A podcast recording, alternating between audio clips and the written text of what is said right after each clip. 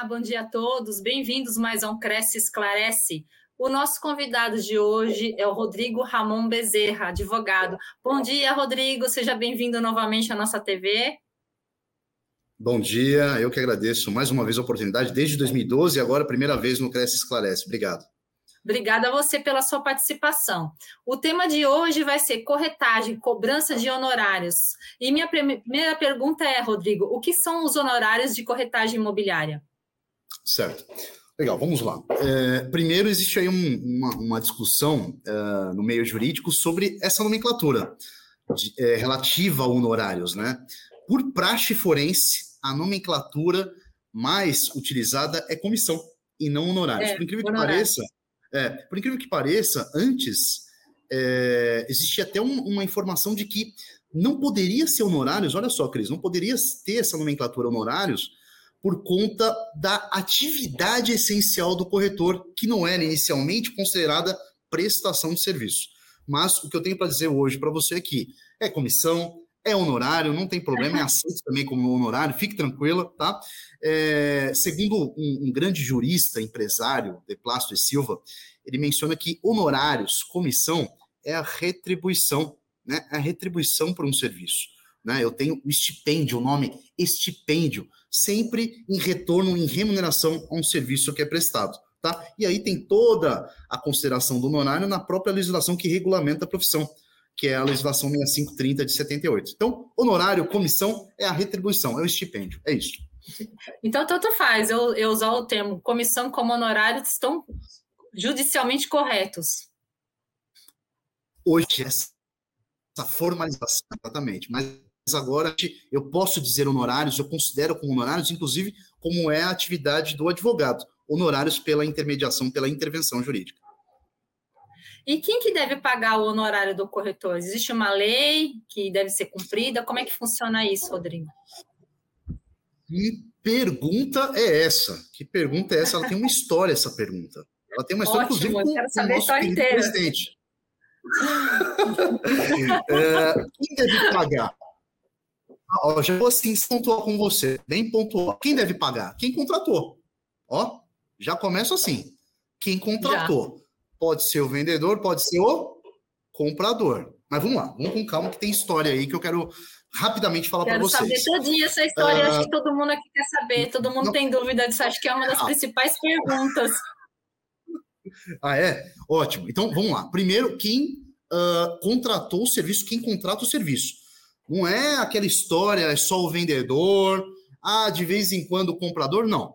Se existe a contratação do intermediador, do corretor de imóveis, né, desse prestador maravilhoso que é o corretor, se existe a ideia de oferecer um imóvel, é o vendedor.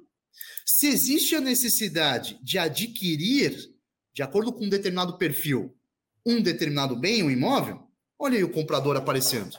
Então, quem procura o corretor de imóveis é quem deve inicialmente pagar mas aí vem uma confusão histórica que eu quero compartilhar com vocês aqui. Desde 2008, teve um boom. Isso é uma história, inclusive já foi comentado aqui por ótimos profissionais. Eu vou sintetizar rapidamente isso para responder essa pergunta sua, que é maravilhosa. É, existiu um boom de vendas daqueles estandes de investidoras, construtoras, imobiliárias, onde é, cobrava-se né, do cliente do adquirente, do comprador, uma taxa de assistência técnica imobiliária. Tá? Então, historicamente, esse boom, uh, essas construtoras, por conta dessa procura, passou a compartilhar esses honorários, né, essa comissão, com o comprador. Qual que foi a grande discussão aí? Aí choveu ação judicial. Essa taxa é ilegal. Uhum. Mas olha o problema. Por que ilegal? Sendo que eu tenho uma regulamentação da profissão, existiu a intervenção do corretor de imóveis e a avalanche de ações queria simplesmente extirpar essa, essa, esse pagamento. Olha que maluquice, né? Então, assim, depois de vários debates, vários juízes é, realmente concedendo esse pedido judicial de retirada dos honorários dos corretores. Olha que, que absurdo. Aí sim houve todo um debate. O presidente do Cresce, olha só, presidente, digno, e eu acho que vale a pena. Eu sugiro que todos, quem ainda não teve oportunidade, assistam ele na tribuna lá do STJ, falando sobre a essência do corretor, da atividade, deixando bem claro que muita gente confunde, né? E eu acho que vale muito a pena o corretor de imóveis, principalmente aquele que é precursor, é aquele é, é, é, é começou agora, né? Eu acho que calça branca. assistir. É o calça branca, muito bem. É.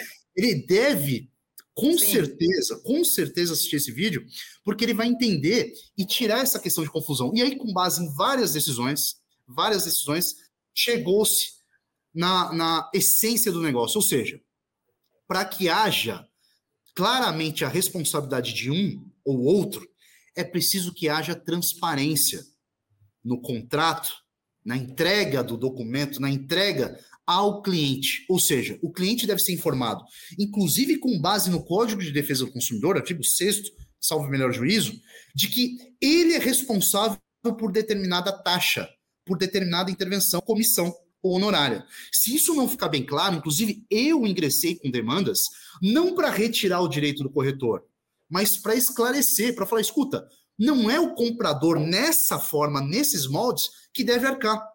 E sim outra parte que é legítima, não para excluir, mas para colocar bem claro, se o comprador for realmente o, o responsável pelo pagamento, que ele saiba disso, que isso Sim. seja extremamente esclarecido. Então, para responder sua pergunta, me desculpe, eu, eu me. Não, eu, eu, quero que você explique direitinho e, e, ah. e, não se apegue, porque qualquer coisa a gente faz um outro programa para dar continuação Legal. a esse tá? Legal. É, as coisas mas... são muito explicadas aqui no programa, Rodrigo. Sim, sim, fica, sim. fica à vontade. Não, agradeço, agradeço e, e, é o perfil mesmo, né? Eu, por isso que eu gosto tanto de participar desse tipo de evento do Cresce.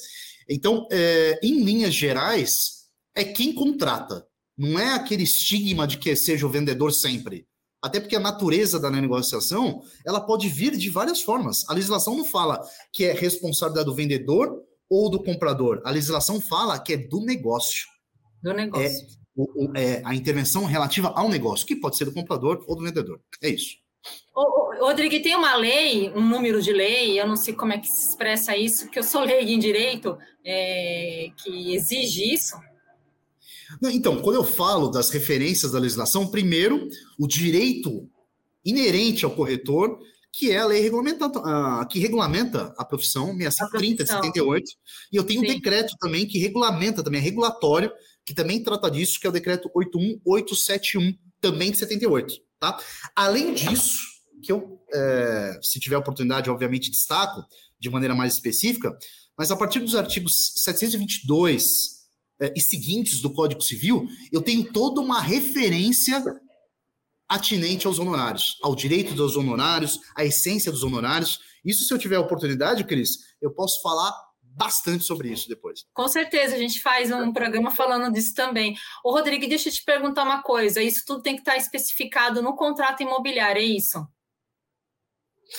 Bom, vamos lá. Você está é, trazendo uma informação também importante. Uh, não, é porque sou, é uma coisa que eu quero entender. Aham. Quando eu falo contrato, Cris, quando é. você menciona contrato, a legislação ela menciona que é, o contrato ele pode ser escrito ou verbal. Tá? Então, tá. é, vamos tratar dessa forma. Mas quando você coloca pela transparência, eu acabei de dizer sobre Código de Defesa do Consumidor, pelo princípio da transparência, cada detalhe tem que estar estritamente escrito no contrato. Porque parte da premissa que eu, na condição de comprador ou da outra parte, eu preciso saber exatamente qual serão as intervenções, os reflexos da intervenção no corretor. Então, quando você diz para mim, tem que estar escrito no contrato, quem tem que estar especificado no contrato, eu digo sim. Sim. Ô, Rodrigo, e, e, e, quando é devida a corretagem imobiliária? A partir de que momento da intermediação é, já é devida? A, é, a partir de que ponto já é devida horário? É uma situação complicada, né? É, não, mas é, é por isso que existe o advogado. Quando é treta, Cris, quando é treta, né? É. é por isso que tem o advogado, mas não tem Exatamente. problema. A pergunta é: quando? Para eu responder essa pergunta, eu preciso, eu estou buscando aqui, eu preciso falar para você o seguinte: eu preciso falar do momento. Da, da, a intervenção do corretor, isso é muito legal falar. Ela tem três etapas. Ela tem três momentos. Né? Então, eu preciso falar disso para responder sua pergunta. Sim. O primeiro momento, primeiro momento, esse momento ele envolve a aproximação, independente de como seja. Tá? Tem várias situações que são referentes à, à, à aproximação. Eu não vou entrar em detalhes, mas a primeira etapa é a aproximação entre as partes, através desse caminho que o corretor faz. Né? É, o presidente Viana, inclusive, fez a referência. Eu falo, eu falo do vídeo dele porque eu gostei muito. Sim. É, ele fez a referência exatamente da história dele, dos grandes corretores, né, inclusive do local que ele, que ele, que ele mora, é, sobre a importância dessa atividade do corretor em aproximar, em gerar negócio. Primeira fase, aproximação. Segunda fase, proposta. Olha a efetividade da proposta aqui, olha né? seja ela para comprar, para vender. Segunda fase, a confecção, né? A, o contrato, vamos colocar assim, o contrato, de, a autorização do corretor efetivamente intervir. Terceira fase, e é isso que eu quero chamar atenção para responder sua pergunta. Terceira fase, execução do contrato. Ou seja, a compra e venda. Sim. Aquele resultado útil, objetivo que as partes gostariam de ter, pretendem ter, está aqui na terceira fase. Primeira fase, aproximação. Segunda fase, proposta. Terceira fase, execução. Você diz o seguinte: quando que é devido? É. Antes, de maneira minoritária, era exatamente nessa segunda fase, na fase da proposta, da autorização, é, já se defendia a dívida relacionada à comissão. Olha, já se reconhecia a intervenção do corretor. Hoje, isso eu estou falando assim, eram correntes minoritárias já. Antes que eu falo, antes do Código Civil vigente, antes, inclusive, de 2002, tá? Agora falando atualmente, né, de maneira atual, Sim. prevalece o entendimento dessa terceira fase quando são devidos, devidas as comissões, os honorários né, de corretagem.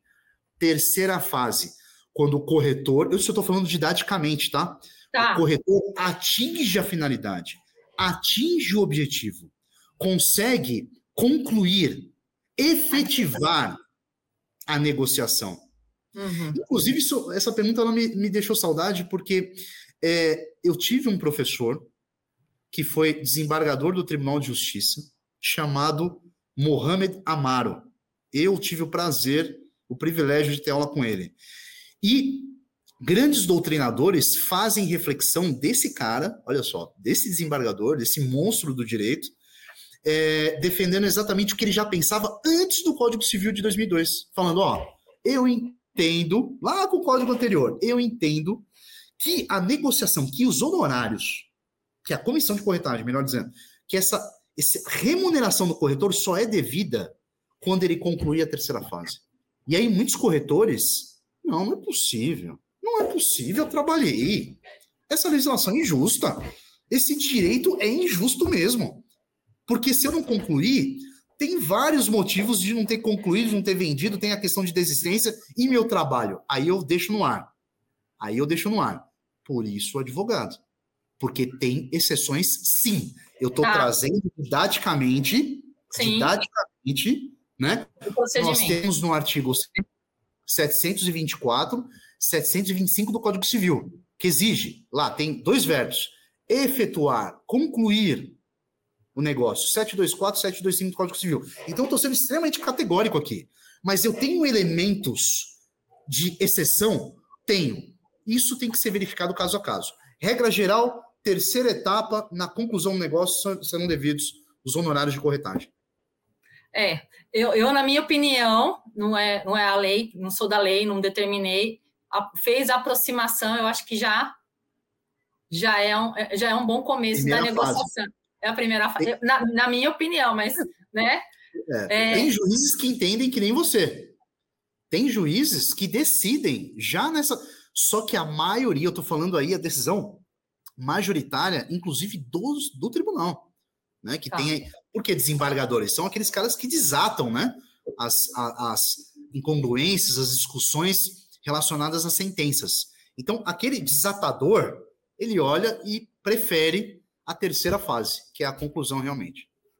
Rodrigo, e quais os procedimentos que impedem o recebimento do, do honorário do corretor de imóveis? Posso ser bem objetivo? Sim. Não concluir as três fases. pela via, pela via é, reversa. Vamos colocar aqui.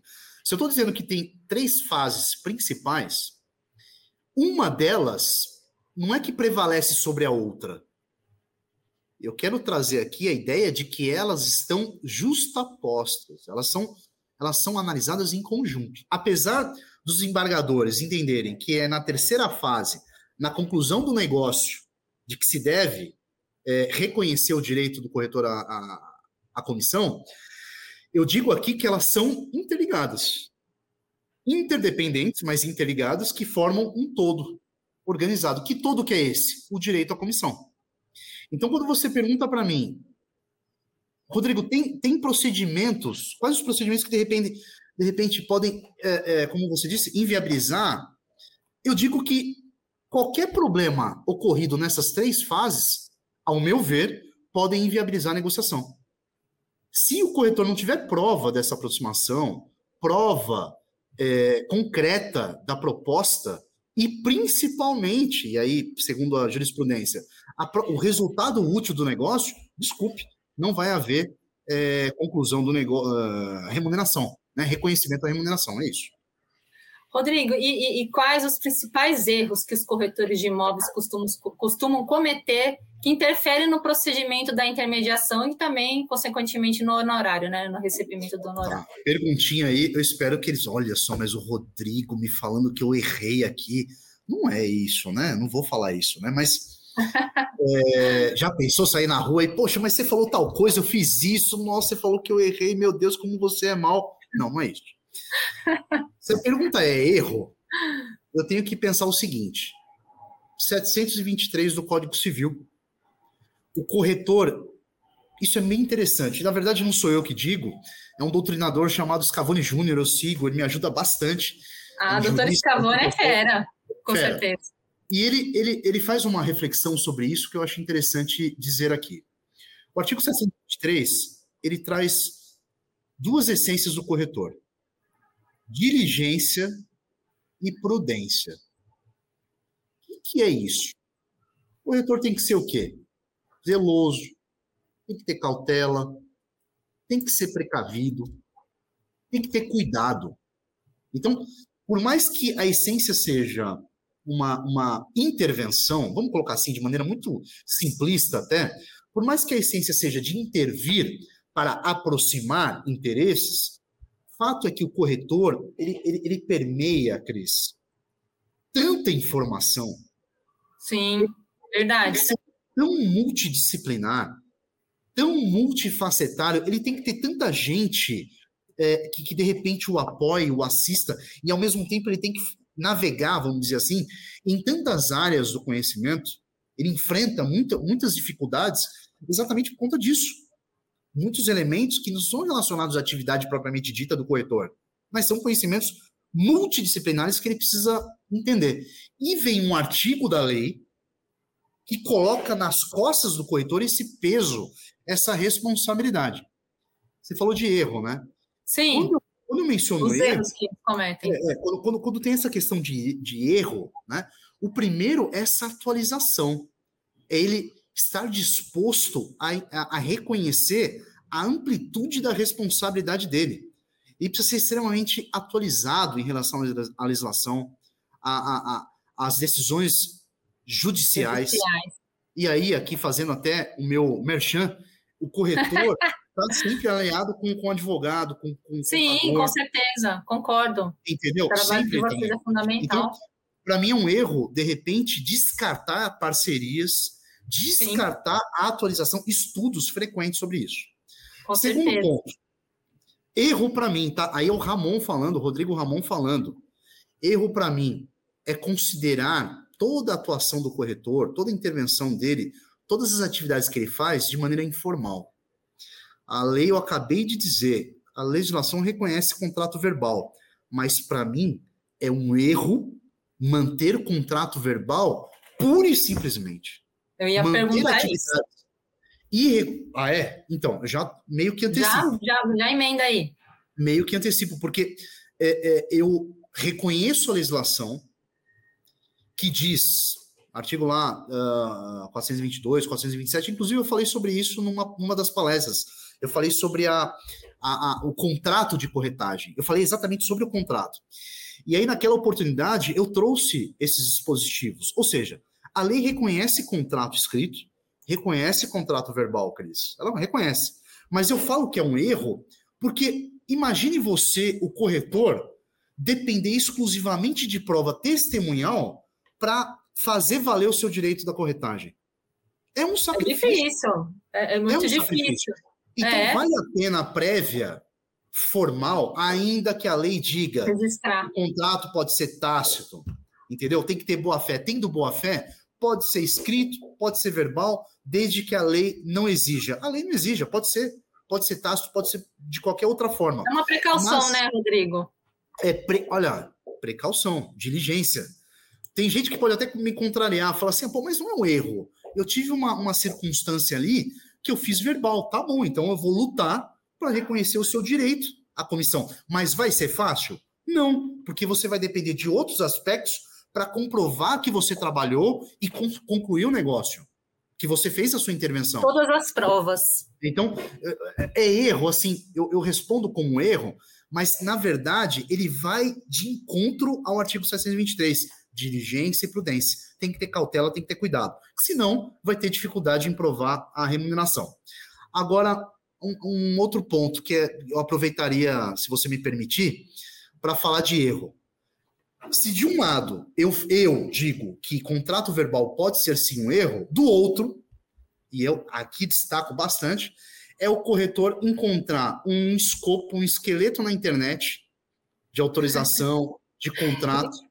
Um Google. Sem, sem ser específico naquilo que, naquele que, que, que o contrata, nas circunstâncias do imóvel que ele vai buscar ou que ele vai vender, e utilizar aquele escopo Sim. como o remédio para todos os males. Não. Então, se de um lado, a ausência de contrato é, é um problema, do outro, o contrato mal redigido, não específico, né? É, um esqueleto simples, utilizado para toda e qualquer circunstância, isso para mim é um erro crasso. E aí realmente eu chamo atenção nesse sentido. E concordo com você. Cada negociação tem uma especificidade e tem, e tem que ser bem analisada.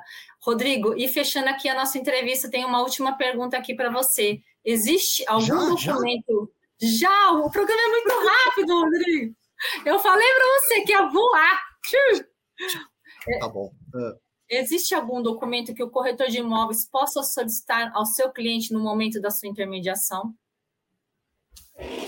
Um documento na intermediação. É. Olha, o que, eu, o que eu recomendaria? Tem uma série de documentações, né? Mas primeiro Sim. ter essa bendita autorização de intermediação. Tenha isso. Eu, tenho, eu represento corretores de imóveis que têm uma dificuldade tremenda. É, ele quer agir, ele quer, tem uma série de circunstâncias mas ele não tem o documento de autorização é, imobiliária, de intervenção, ele não tem. Outra coisa que eu recomendo, importante, ter documentação relacionada ao imóvel. Às vezes até laudos de vistoria são importantes, né? Você obter, se é essa pergunta que você fez, me perdoe, mas Sim. além da autorização de intermediação, eu, eu, eu vejo como importante ter realmente dados específicos do imóvel, seja a ser buscado, seja a ser vendido realmente, é, laudos importantes que coloquem detalhes sobre esse, essa propriedade. Isso é muito importante, eu recomendo. Conhecer o seu cliente. Quando eu digo isso, conhecer ele, ter informações dele, pesquisar sobre ele, porque talvez a pretensão do cliente não seja proporcional a, a, ao próprio perfil dele. Sim. Muitos corretores entram nessa, nesse mar de dúvidas é, acreditando que vai dar certo e não dá. Por exemplo, o advogado que não cobra, vai no êxito com o cliente e está suscetível a perder a causa. Trabalhar Sim. e não receber. A mesma coisa sofre o corretor. Então, cautela nessas documentações. Isso aqui, o Adilson está falando aqui. Bom dia, muito importante formalizar toda e qualquer circunstância. É isso aí, Adilson. Rodrigo, eu queria agradecer aqui sua participação na nossa TV, foi ótimo, foi excelente. Esse tema é, é, é, é super importante, né? Ele é, ele é fundamental na vida do corretor de imóveis. Queria agradecer a participação de todos os internautas que participaram hoje da nossa, do, nosso, do nosso programa. Eu ia falar live, mas é programa, né? José Américo, Adilson, a Tami, a Ana Lúcia, todo mundo aí, o Alan Nóbrega. Gente, muito obrigada pela participação de todos. Rodrigo, eu aguardo você numa próxima oportunidade. Por favor, só chamar que eu estarei com muita satisfação, felicidade à disposição de vocês. Muito obrigado. Obrigada a todos, gente. Obrigada, Rodrigo. Gente, Obrigado. bom jogo para vocês, hein? Obrigada, Rodrigo. Um abraço. Tchau, gente. Um abraço. Obrigado.